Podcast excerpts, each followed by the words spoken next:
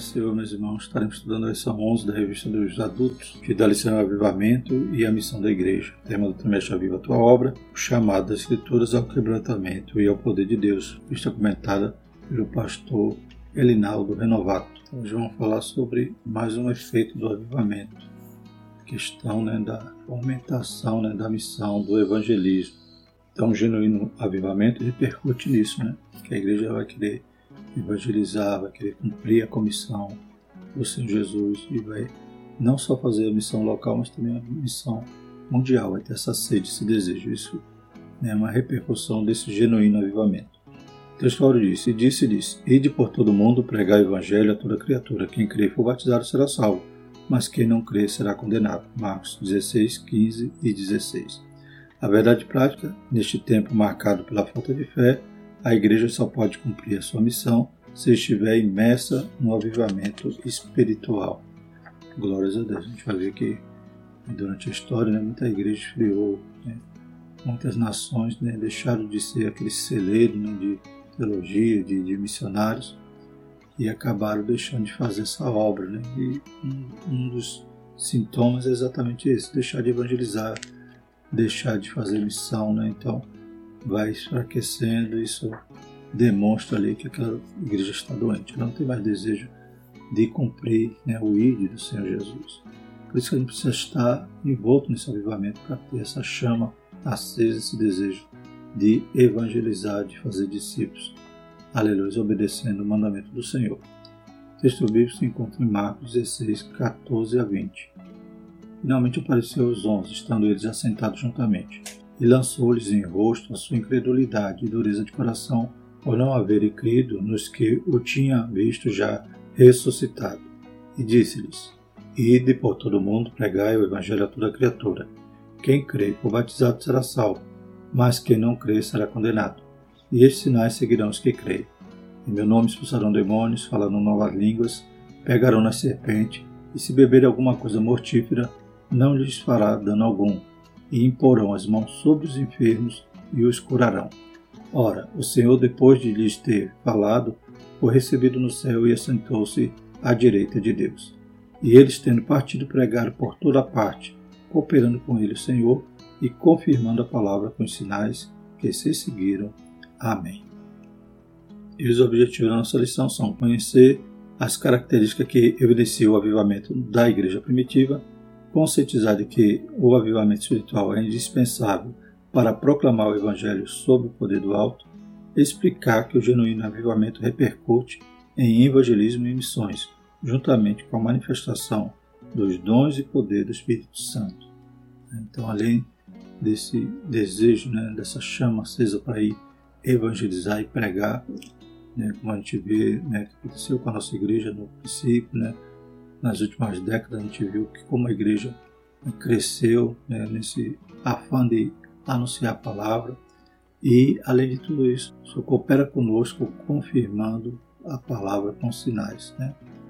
Esses sinais de que, que seguirão os que creem, né?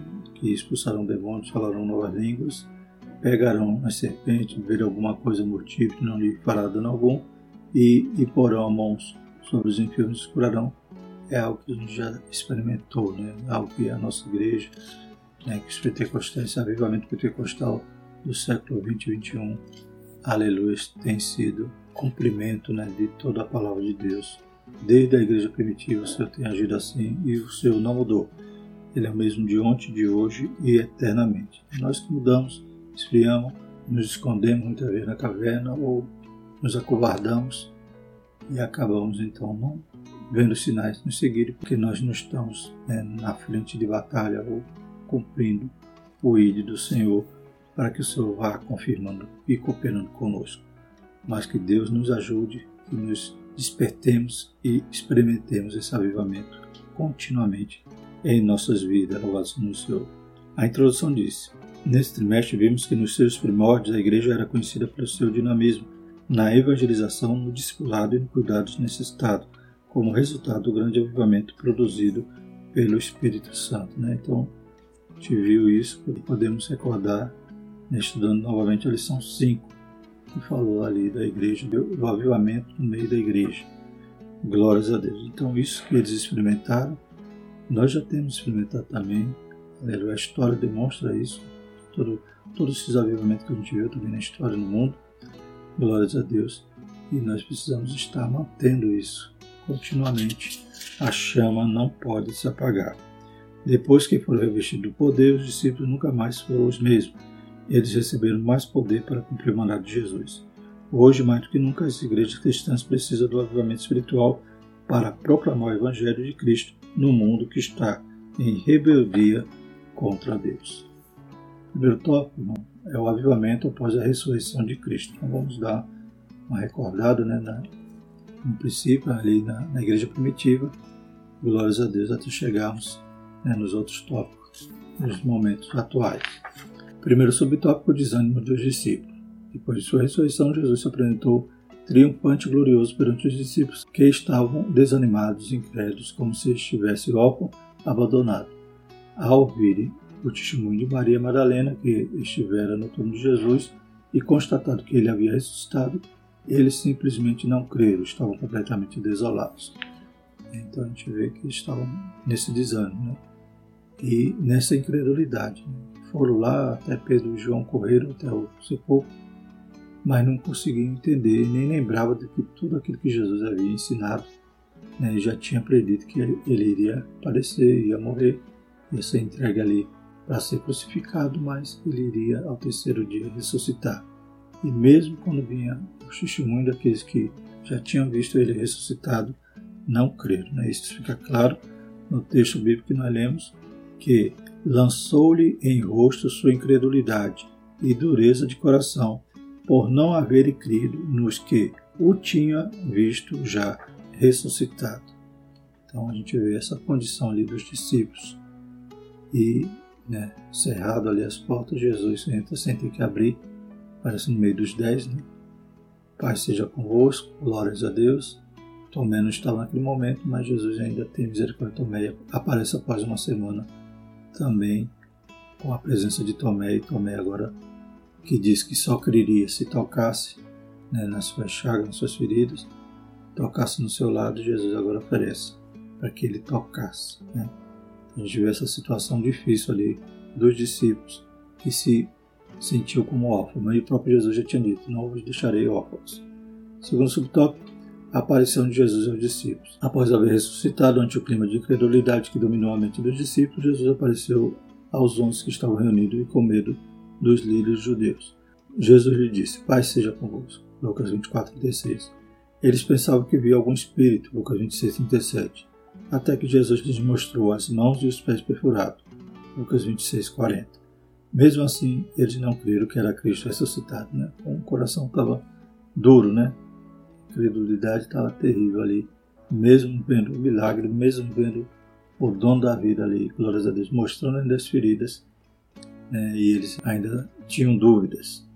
Terceiro subtópico, o avivamento após a ressurreição. Depois da ressurreição, Jesus deu aos discípulos o mandado da grande comissão e disse-lhes: Ide por todo o mundo e pregai o evangelho a toda criatura. Quem crer e for batizado será salvo, mas quem não crer será condenado. Marcos 16, 15 e 16. Naquela ocasião, Jesus prometeu que sinais e milagres autenticariam seu ministério. Marcos 16, 17. Esses sinais estão à disposição de todos os que creem, em todos os tempos e lugares. Né? Alguns né, vão pregar, né, aquele sensacionista que diz que os dons cessaram, que essa confirmação era só para aquele dia, só para aquele momento, só para aquela pregação inicial. Mas hoje nós não carecemos. Hoje os missionários que estão lá no meio dos muçulmanos, no meio dos animistas, na, na África, não precisam também de que Jesus né, confirme ali com sinais aqueles creem. Hoje também nós, no meio de uma geração incrédula, aleluia, pregamos, pregamos as pessoas, né, rejeitam essa graça. Muitas das vezes também Deus vai operar sinais e maravilhas se crermos, aleluia, para poder convencer o pecador, para que ele tenha né, esse impacto, aleluia, e se abra ao Espírito Santo e ceda né, a aleluias, ao apelo do Espírito Santo, louvado seja o nome do Senhor, que está ali buscando convencê-los do pecado, da justiça e do juízo. Então nós cremos que sinais seguirão os que creem até hoje, né? louvado seja o Senhor. Depois do Pentecostes, os discípulos pregaram com unção expulsaram demônios e curaram enfermos. Então isso a gente vê na prática, na vida de Pedro, na vida de João, na vida de Filipe, na vida de, do apóstolo Paulo. Né? Então todos eles confirmaram essas promessas sendo cumpridas ali em suas vidas, nesses sinais. Paulo e Silas foram poderosamente usados por Deus, Atos 16, 14 e 15. Filipe curou muitos enfermos, Atos 8, 6 e 7. Deste modo, vários outros fatos demonstravam que a Igreja de Jesus recebera o avivamento espiritual, indispensável para proclamar o Evangelho sobre o poder do alto. Né? Além da comissão que é para todos, o Senhor ainda nos dá, aleluia, mais uma outra promessa, que é o revestimento de poder para potencializar esta pregação. Louvado seja o seu. Glórias a Deus. Ou seja, que não é batizado com o Espírito Santo, mesmo assim põe a mão sobre o enfermo, ora e Deus cura, Jesus cura. Aleluia. O pode nos dar um, um, dom de curar, que aí é para curar multidões, né? Para demonstrar ali o poder de Deus de forma maravilhosa, né? poder com poder e sinais, né? revestimento de poder, que foi a promessa de Jesus. Então, mas todos temos a comissão, todos temos os sinais se crermos e podemos também ter os dons espirituais se buscarmos, louvado seja o Senhor, e conforme a soberania daquele que distribui os dons, que é o Espírito Santo. Segundo o tópico, o avivamento na missão da igreja local. O avivamento nas missões locais. Primeiro subtópico. O avivamento espiritual, como consequência do Pentecoste, produziu uma chama nos corações dos seguidores de Jesus. Mesmo com perseguições, os apóstolos pregaram ousadamente o Evangelho de Jesus Cristo. Começando por Jerusalém, eles foram perseguidos e presos por terem proclamado a doutrina de Cristo na Cidade Santa, mas foram libertos pelo poder de Deus e continuaram a proclamar o Evangelho. Porque era misto, né? fazer a vontade de Deus ou dos homens. Né? Eles disseram ali, quando eram presos, louvado seja o Senhor, mas Deus os libertou e eles continuaram pregando. Este é o modelo de evangelização dinâmica local. Não só pregar dentro das quatro paredes dos templos, mas realizar a evangelização pessoal nas casas e nos bairros. A Igreja Avivada apresenta sinais de que o Pentecoste está ativo em sua prática missionária. Há uma demonstração de que os dons espirituais estão ativos na sua vida e o amor pela pregação do Evangelho de Jesus se faz notório.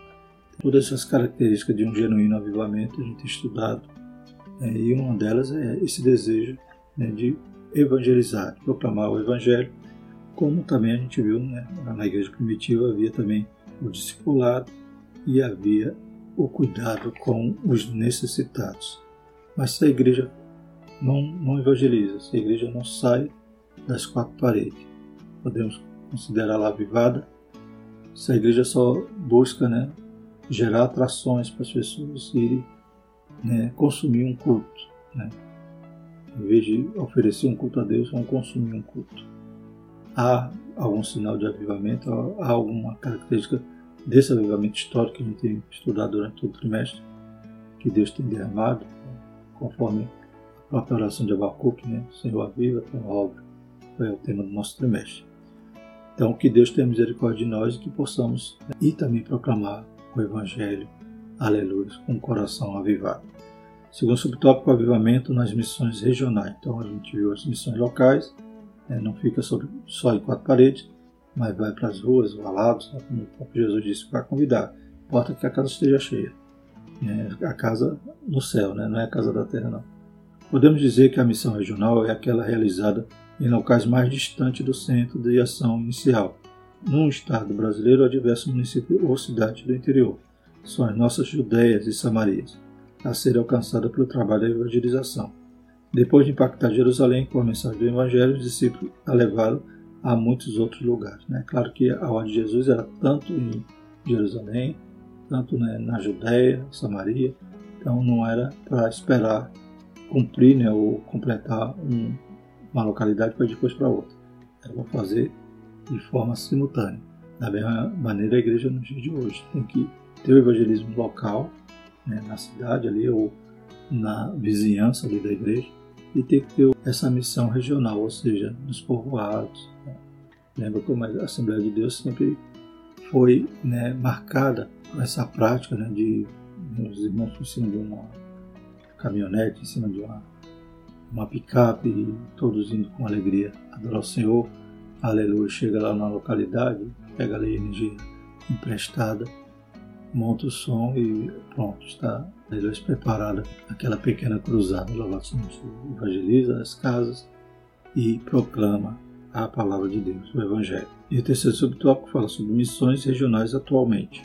No dia de hoje, esperamos que Deus desperte as igrejas locais em centro metropolitano, em cidades de porte médio e em municípios de pequeno porte para evangelizar e cumprindo a grande comissão de Jesus. Que isso aconteça sem que seja necessário haver perseguições a fim de despertarmos para a obra de Deus. Né? Então, aproveitemos enquanto temos liberdade ainda né? e façamos a obra enquanto é dia. Se a noite vem, aí a gente não pode trabalhar. Então, que corramos né? e, em tempo e fora de tempo estejamos anunciando a palavra do Senhor.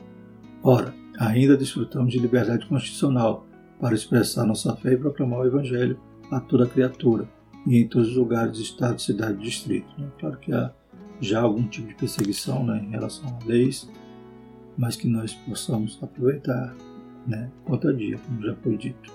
Oremos para que o Brasil seja de fato uma nação que se renda a Cristo. Glórias a Deus. E o terceiro tópico, avivamento e as missões transculturais. Então vamos agora estender nosso olhar para a Seara, lá no finalzinho do campo, né, para as outras nações. Aleluia. Em Atos 1,8, Jesus disse que seus discípulos haveriam de levar sua mensagem até o confins da terra. Eles ganharam almas para Cristo e abriram igrejas na Fenícia, em Chipre e em Antioquia. Né? Atos 11, 19. Né? Então a igreja começa a se espalhar. Vem a perseguição, a perseguição foi um grande motor para poder haver né, esse espalhar da igreja. Né? A igreja estava muito acomodada mas acabou vindo a perseguição para que eles cumprissem realmente a comissão de ir até os confins da terra. Começa ali então Samaria, começa ali na Fenícia, né, lá em Jope, né, como Pedro vai ali na casa de Cornélio, em Chipre e até Antioquia. Né. Da Antioquia a gente vai ver daqui a pouco vai ser uma igreja missionária que vai enviar missionários para todo mundo. Né, começar ali enviando os dois importantes ali, que foram Barnabé e Paulo. Então, primeira igreja missionária, primeiro subtópico. A igreja em Antioquia já realizava as missões locais ou missões urbanas, e muitas pessoas aceitaram a Cristo como Salvador. Atos 11, 20 e 21, né? Foi o primeiro lugar em que os crentes foram chamados de cristãos, né? pequenos cristos, ou seja, realmente né, as pessoas viram que eles imitavam a Cristo e deram esse título a eles.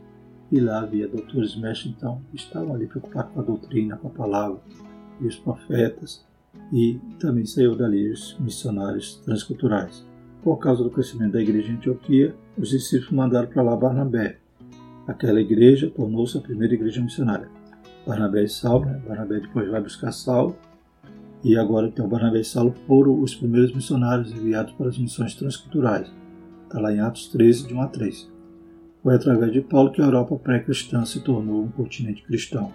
Como vimos em lição anterior, Deus levantou homens na unção do Espírito Santo para evangelizar o velho continente. Glórias a Deus, né? Então, Paulo foi até os confins ali, né? a Europa, né? chegou até a Espanha, glórias a Deus, pregando esse evangelho, louvado seja Deus. Segundo subtópico, evangelização e decadência espiritual da Europa. Né? Então, a gente vê hoje algumas notícias sobre terremotos ali na, na Síria e na Turquia, a gente vê né, então alguns, alguns acontecimentos. E a gente quando né, vai olhar para a visão missionária a gente vê que aquela região outrora era cristã, né? Antioquia estava ali naquela região da Anatólia, então, região ali da Síria, Antioquia da Síria, então, lugares que outrora era cristão acabaram esfriando, abandonando a fé. A Europa, por exemplo, foi palco de grandes avivamentos, né, de Wesley, de espojo, né? Então, todos aqueles homens que pregavam multidões ali, hoje aqueles teatros, né, aqueles lugares que serviram para pregação foram transformados em museus, em bares, em boates e até em mesquitas islâmicas. E a própria Suécia, né, que mandou muitos missionários para o Brasil, muitos países da Europa estão em decadência, como veremos aqui no segundo subtópico. A partir da Europa, o Evangelho espalhou-se para o mundo, chegando à América com os peregrinos, com sua África, onde se destacou Davi Livingstone, de 1841 a 1873, ganhando muitas almas para o reino de Deus. Foram movimentos espirituais tão extraordinários que se espalharam para outras partes. Hudson Taylor foi missionário na China em 1853 a 1905 e houve outros missionários que deram suas vidas à obra missionária transcultural a partir da Europa. Por falta de amor e interesse pela evangelização constante e intensiva, a Europa que deu tantos missionários ao mundo se transformou em pós-cristã, tornando-se um dos lugares mais carentes do Evangelho de Cristo no mundo. Os crentes se acomodaram, deixaram de buscar o avivamento espiritual conforme diz a palavra de Deus. Há países no velho continente que nem 5% das pessoas frequentam qualquer igreja. Né? De um ponto, né, Ásia Menor, muitos países ali são muçulmanos, pior a Europa, que era cristã, né? e hoje menos de 5% frequentam a igreja. Então, por quê? Porque deixou esfriar essa chama, essa sede de Deus, esse avivamento, e inclusive também essa característica da missão, da, da evangelização. E também houve ali grande pacto do, da teologia liberal, que veio desfazer da autoridade da palavra de Deus. Então, acabaram se esfriando e eles que foram celeiros de missionários hoje carecem de missionários. Há materialismo, também mundanismo. E isso também os Estados Unidos está sofrendo. É, também foi outro palco né, que enviou muitos missionários. Então que Deus tenha misericórdia, que nós não venhamos, o Brasil não venha se tornar também uma nação pós-cristã, mas possa continuar com o fogo aceso, a chama acesa e enviando missionários para todo mundo. E o terceiro subtópico, clamou pelo avivamento espiritual. As missões transculturais são as atividades missionárias que cumprem a última etapa da missão da igreja, até os confins da terra. Né? Então, lembra, missão local, missão regional, mas vai até os confins da terra. Né? Tem crente que não gosta muito de falar em missão transcultural, mas é a ordem de Jesus e nós temos que cumpri-la. Elas concretizam o ide imperativo de Jesus que ordenou seus discípulos a irem por todo o mundo e pregar o Evangelho a toda criatura. Esse objetivo missionário só pode ser alcançado se houver um avivamento espiritual em todas as igrejas, a começar pelos pastores, líderes ou dirigentes. Que Deus reavive sua obra em todo o mundo. Oremos como Abacuque. Ouvi, Senhor, a tua palavra e temi. Aviva, ao Senhor, a tua obra no meio dos anos. No meio dos anos a notifica. Na ira, lembra-te da misericórdia. Amém? Lembra lá da primeira lição? Se meu povo, que se chama pelo meu nome, se humilhar e orar e buscar minha face e se converter dos seus maus caminhos, então eu virei dos céus, perdoarei seus pecados, sararei a sua terra. Glórias a Deus. Na ira, o Senhor tem lembrado da misericórdia e quando clamamos, nos humilhamos, alcançamos esse avivamento que hoje, né, essa necessidade em nossos dias. Para que a nossa nação permaneça sendo uma nação cristã, avivada em nome de Jesus. Concluindo, os cristãos avivados demonstram compromisso com Deus, com Cristo e com a missão da igreja. Eles têm amor pela obra de Deus e cooperam com a evangelização local, regional e transcultural. Em várias igrejas cristãs, mesmo no século da falta de fé, há demonstrações de avivamento espiritual, com a manifestação dos dons do Espírito Santo e o fervor na busca pelas almas perdidas. Essa é a missão maior da Igreja do Senhor Jesus Cristo. É, a gente viu lá nos Estados Unidos esses dias, aquele avivamento que se derramou ali em Asbury. Que Deus continue também tendo misericórdia né, daquela nação e que ela também possa estar avivada, né? deixar materialismo, mundanismo, qualquer vínculo com teologia liberal e possam ser também uma nação avivada. Né? Deus tem derramado onde tem alguém na brecha clamando, pedindo, né, como a gente viu também na lição passada, a respeito do avivamento do País de Gales. Né? Tinha alguém ali clamando e pedindo, gemendo para a sua nação, que nós possamos estar nessa brecha. Aleluia, para que Deus possa nos ajudar e derramar avivamento sobre a nossa casa, sobre a nossa vida, nossa casa, nossa igreja e nossa nação. Em nome de Jesus. Amém? E o termômetro é o desejo missionário. Glórias a Deus. Na próxima lição, a lição é Vivendo no Espírito. Amém? Vamos agradecer ao Senhor. Maravilhoso eterno Deus, te louvamos, te agradecemos, Pai. Continua, Pai, aleluia, nos avivando, Pai, nos dando o desejo de pregar a Tua palavra, de evangelizar, que a Tua igreja possa estar viva, Pai, gerando, Pai, em nome de Jesus. Nós pedimos tudo isso, te agradecendo, Pai, fica conosco, nos dá uma escola dominical abençoada, Pai, cheia do Teu poder, continua, Pai, despertando, Pai, cada crente para amar esse trabalho. Em nome de Jesus, nós te agradecemos. Amém. Que a graça do nosso Senhor Jesus Cristo, o amor de Deus e a comunhão do Espírito Santo permaneçam sobre nós, hoje e sempre. Amém.